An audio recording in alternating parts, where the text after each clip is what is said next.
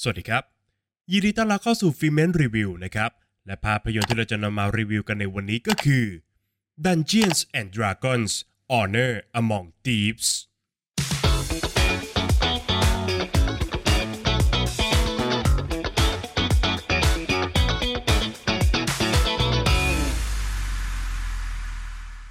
หลังจากการปล้นครั้งใหญ่เกิดผิดแผนจนต้องถูกจำคุก เอ็ดกินและก็โฮก้า ก็ได้วางแผนหลบหนีออกมาได้สำเร็จนะครับ พวกเขามุ่งหน้าไปหาฟอร์ชอดีตสหายร่วมปล้นที่ผ่านตัวมาเป็นเจ้าเมืองร่วมกับโซฟีนาจอมเวททรงพลังผู้อยู่เบื้องหลังแผนการร้ายทั้งหมดครับ ทันทีที่เอ็ดกินและก็โฮก้ารู้ว่าพวกเขาถูกหักหลัง ทั้งคู่จึงรวมสมาชิกทั้งหน้าเก่าและก็หน้าใหม่ เพื่อภารกิจครั้งสำคัญ ในการทวงคืนสิ่งที่พวกเขาถูกขโมยไป และโค่นอำนาจของ Forge ให้ได้ ภ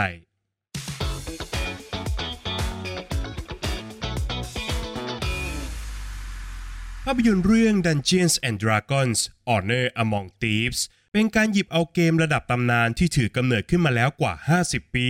ซึ่งว่ากันว่ามันเป็นรากฐานสำคัญของเกมในหลากหลายแพลตฟอร์ม อีกทั้งยังเป็น pop culture สำหรับคอเกมมาหลายยุคหลายสมัยแล้วนะครับ โดยหยิบเอาวัตถุดิบดังกล่าวมาดัดแปลงเป็นภาพยนตร์ครับ ซึ่งว่ากันตามตรงแล้วเนี่ยประสบการณ์ร่วมของผมกับเกม Dungeons and Dragons ไม่เคยมีอะไรที่ตัดผ่านกันเลยนะครับ แต่ถึงกระนั้นเงื่อนไขดังกล่าวเนี่ยมันก็ไม่ได้เป็นปัญหาสำหรับการรับชมมากนัก ซึ่งก็นับเป็นการการันตีได้ในระดับหนึ่งนะครับว่า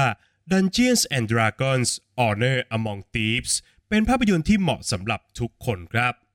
แม้จะไม่เคยสัมผัสกับเกมต้นฉบับมาก่อนนะครับ แต่ด้วยองค์ประกอบที่ภาพยนตร์หยิบยกขึ้นมานำเสนอนั้น ผมเชื่อนะครับว่ามันสามารถวางตัวเองให้เป็นภาพยนตร์มหากาบในระดับเดียวกับ The Lord of the Rings ได้อย่างไม่ขัดเขินเลยนะครับ ไม่ว่าจะด้วยโลกในจินตนาการที่แบ่งออกเป็นหลายดินแดน สิ่งมีชีวิตหลากหลายชนิด วัฒนธรรมที่แตกต่างกันของแต่ละชนเผ่า ความขัดแย้งและบริบททางการเมือง ไล่ไปจนถึงการก่อสงคราม แม่มด และก็มังกรขนาดยักษ์ครับ แต่สิ่งที่ Dungeons and Dragons Honor Among Thieves เลือกจะเป็นก็คือ ภาพยนตร์แฟนตาซีเพื่อความบันเทิงแบบสูตรสำเร็จ ที่ผู้ชมนั้นเห็นกันมาแล้วจนชินตา และก็ขาดมิติที่สดใหม่หรือว่าน่าค้นหาครับ สิ่งที่โดดเด่นที่สุดของภาพยนตร์ก็คือดินามิกที่มันเกิดขึ้นภายในกลุ่มตัวละครหลักครับ เนื่องจากทุกตัวละครในเรื่องนั้นถูกจัดวางเข้าหากันได้อย่างพอเหมาะพอเจาะทุกความสามารถและก็นิสัยใจคอของพวกเขา มันล้วนเติมเต็มสิ่งที่ขาดของกันและกัน รวมไปถึงปูมหลังส่วนตัวและช่วงอายุของทุกตัวละคร ก็เอื้อต่อการเกิดโมเดลของครอบครัวจำลอง ที่ไม่ได้เกี่ยวพันกันทางสายเลือดขึ้นอย่างลงตัวครับ นอกจากนี้เมื่อภาพยนตร์เนี่ยโฟกัสลงไปถึงความสัมพันธ์ที่เกิดขึ้นระหว่างพวกเขา ทุกอย่างก็ยิ่งมีเสน่ห์มากขึ้นตามลำดับนะครับ ทั้งข้อขัดแย้งระหว่างเอ็ดกินและก็ฟอร์ชโดยมีคีราลูกสาวของเอ็ดกินนั้นอยู่ตรงกลางครับ หรือความเชื่อมั่นที่เอ็ดกินนั้นมีต่อไซมอน จอมเวทผู้ขาดความมั่นใจในตัวเอง ซึ่งไซมอนนั้นก็กำลังหยอดคำหวาน เพื่อหวังจะชนะใจของดอริกสาวน้อยปากแข็งผู้เคยปฏิเสธเขามาแล้วครั้งหนึ่งครับ เคมีระหว่างทุกตัวละครนั้นไม่เพียงแต่เป็นกุญแจสำคัญในการสร้างความบันเทิงเท่านั้นนะครับ แต่เนื้อในของพวกเขายังเก็บงำประเด็นที่น่าสนใจเอาไว้มากมายครับทั้งการโอบรับความล้มเหลว ให้มันเป็นหนึ่งในทางเลือกของชีวิต การมองข้ามสิ่งสำคัญในปัจจุบัน เพราะความเจ็บปวดจากอดีต การปล่อยวางจากการสูญเสีย และการเชื่อมั่นในคุณค่าที่แท้จริงของตัวเองครับ แม้ว่าประเด็นเหล่านี้จะไม่ได้ถูกชูขึ้นเป็นแกนสารสำคัญของเรื่อง หรือถูกนำมาใช้สร้างอารมณ์ร่วมอย่างมีชั้นเชิงมากมายนักนะครับ แต่อย่างน้อย มันก็ทำให้กลุ่มตัวละครที่เต็มไปด้วยสีสันนี้ มีมิติและดูมีความเป็นมนุษย์มากขึ้นครับ ข้อเปรียบเทียบอย่างชัดเจนที่สุดก็คงจะหนีไม่พ้นตัวละครฝั่งวายร้าย ที่ถูกออกแบบมาได้อย่างโบราณลาบเรียบ แล้วก็ไร้รสนิยมอย่างสิ้นเชิงครับ การดำเนินเรื่องโดยรวมของภาพยนตร์นั้นคล้ายกับการเล่นเกมอยู่พอสมควรนะครับ กล่าวคือกลุ่มตัวละครนั้น ได้รับภารกิจหลักมาหนึ่งอย่าง ซึ่งก่อนที่จะไปถึงภารกิจนั้นได้เนี่ย พวกเขาจำเป็นต้องผ่านด่านและก็บททดสอบมากมายครับ ซึ่งบททดสอบเหล่านั้น มันก็จะยิ่งยากและก็ท้าทายขึ้นเรื่อยๆ ตามลำดับนั่นเองครับ อย่างไรก็ตาม ไม่ว่าอุปสรรคเหล่านั้นเนี่ยจะถูกเล่าว่ามันยากเย็นขนาดไหนนะครับ แต่ทุกอย่างที่เกิดขึ้นบนจอนั้นกลับผ่านไปได้อย่างง่ายดายโดยไม่มีการสร้างอารมณ์ร่วมจนผู้ชมเนี่ยหายใจไม่ทั่วท้อง หรือมอบการสูญเสียที่ผู้ชมจะต้องสะเทือนใจแต่อย่างใดครับ นอกจากนี้ภาพยนตร์ยังเดินหน้าด้วยจังหวะที่รวดเร็วเป็นอย่างมากนะครับ จนทำให้ผู้ชมนั้น ไม่สามารถเข้าถึงรายละเอียดที่น่าสนใจของโลกที่ตัวหนังสร้างขึ้นมาได้อย่างครบถ้วนครับ แม้ว่ามันจะไม่ได้ส่งผลถึงการรับชมจนถึงขนาดดูไม่รู้เรื่องนะครับ แต่มันก็นับเป็นเรื่องที่น่าเสียดายครับ เพราะว่าโลกใบนี้เนี่ยมันดูมีรายละเอียดที่น่าสนใจมากจริง ๆ ครับ โดยสรุปแล้ว Dungeons and Dragons Honor Among Thieves มีวัตถุดิบในมือที่สามารถปรุงรสให้เป็นภาพยนตร์ที่มีความเข้มข้นได้มากกว่านี้หลายเท่านะครับ แต่ถึงกระนั้นตัวหนังก็รู้ตัวเองดีครับว่าอยากจะเป็นอะไร และก็เดินหน้าเพื่อจะก้าวสู่สิ่งที่ตัวเองเลือกได้อย่างสุดทางครับ โดยตัวหนังสามารถเก็บ checklist สำหรับการเป็นภาพยนตร์แอคชั่นแฟนตาซีได้อย่างครบถ้วนครับ ทั้งฉากแอคชั่นสุดตระการตา กลุ่มตัวละครที่มีเสน่ห์การสร้างโลกอันน่าทึ่งศึกประลองเวทมนต์และการสร้างเสียงหัวเราะให้กับผู้ชมครับ แต่น่าเสียดายนะครับที่ตัวหนังเนี่ยเลือกจะเกาะอยู่กับสูตรสำเร็จจนเกินไป จึงทำให้ Dungeons and Dragons Honor Among Thieves เป็นภาพยนตร์ที่มอบความบันเทิงได้ดีนะครับ แต่มันกลับไม่มีอะไรให้น่าจดจำครับ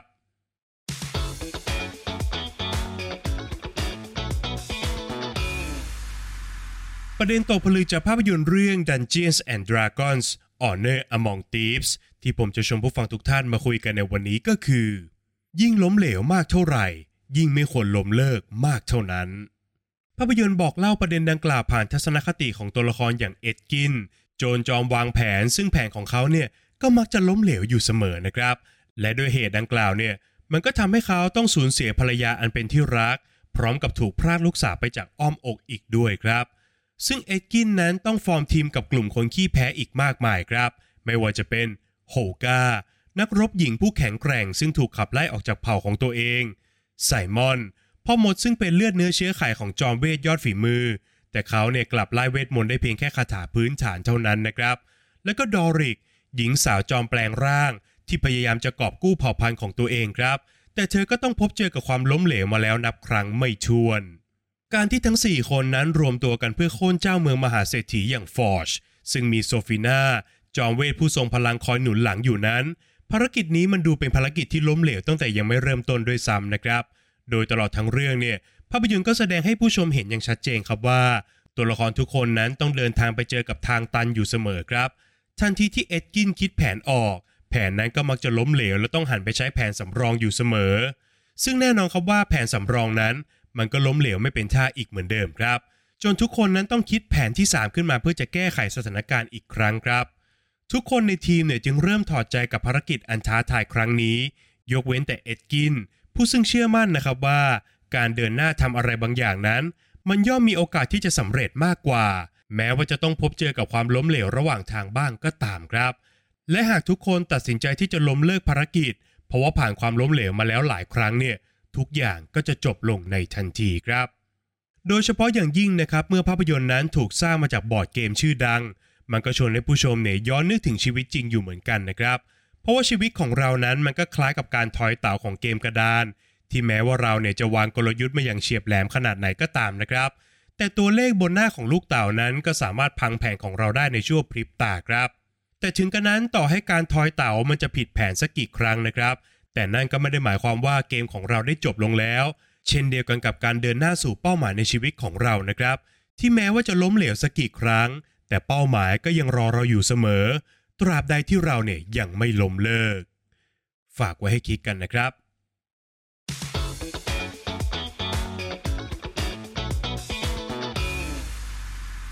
แล้วก็มาถึงช่วงการให้คะแนนของภาพยนตร์กันแล้วนะครับ ในส่วนของบทภาพยนตร์นั้นผมขอให้ไว้ที่ 6 คะแนนครับ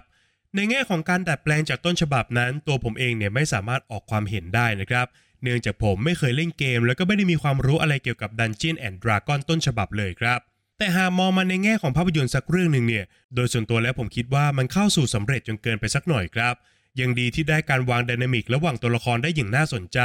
และการสร้างเสน่ห์เฉพาะตัวให้กับพวกเขาได้ดี จนผู้ชมเนี่ยลุ้นเอาใจช่วยได้นะครับ แต่ก็น่าเสียดายเหมือนกันนะครับที่ผู้ชมเนี่ยไม่ได้เข้าใจบริบทแวดล้อมของโลกที่ภาพยนตร์สร้างขึ้นมา เพราะว่าโดยภาพรวมแล้วเนี่ยมันดูเป็นอะไรที่น่าสนใจทีเดียวครับ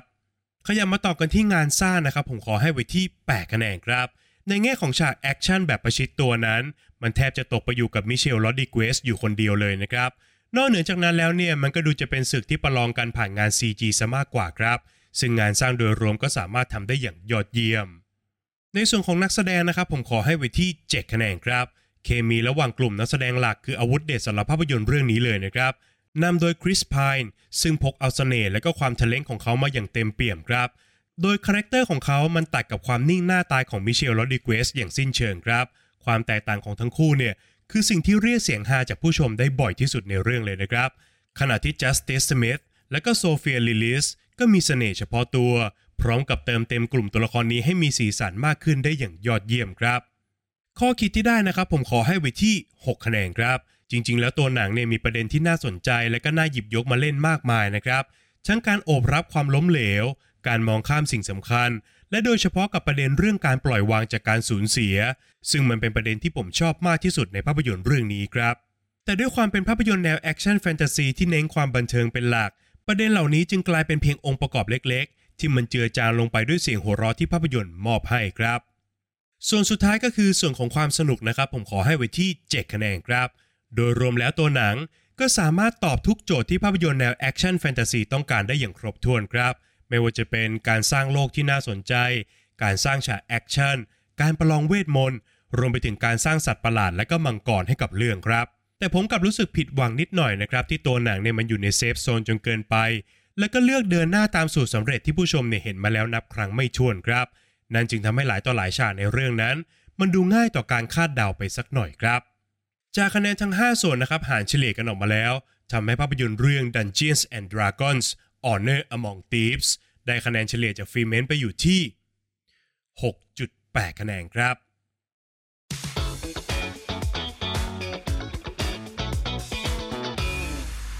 และนี่ก็คือทั้งหมดของฟีเมนรีวิวในวันนี้สำหรับภาพยนตร์เรื่อง Dungeons and Dragons Honor Among Thieves นะครับ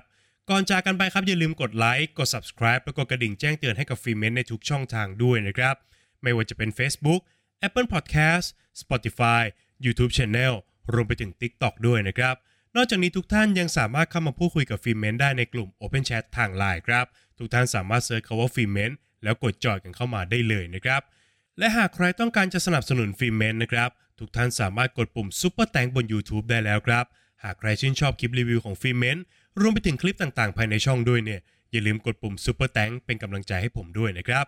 ใน EP หน้า Filmment จะนำเสนอ content อะไรนั้นต้องขอติดตามกันด้วยนะครับสำหรับวันนี้ Filmment ขอลาไปก่อน สวัสดีครับ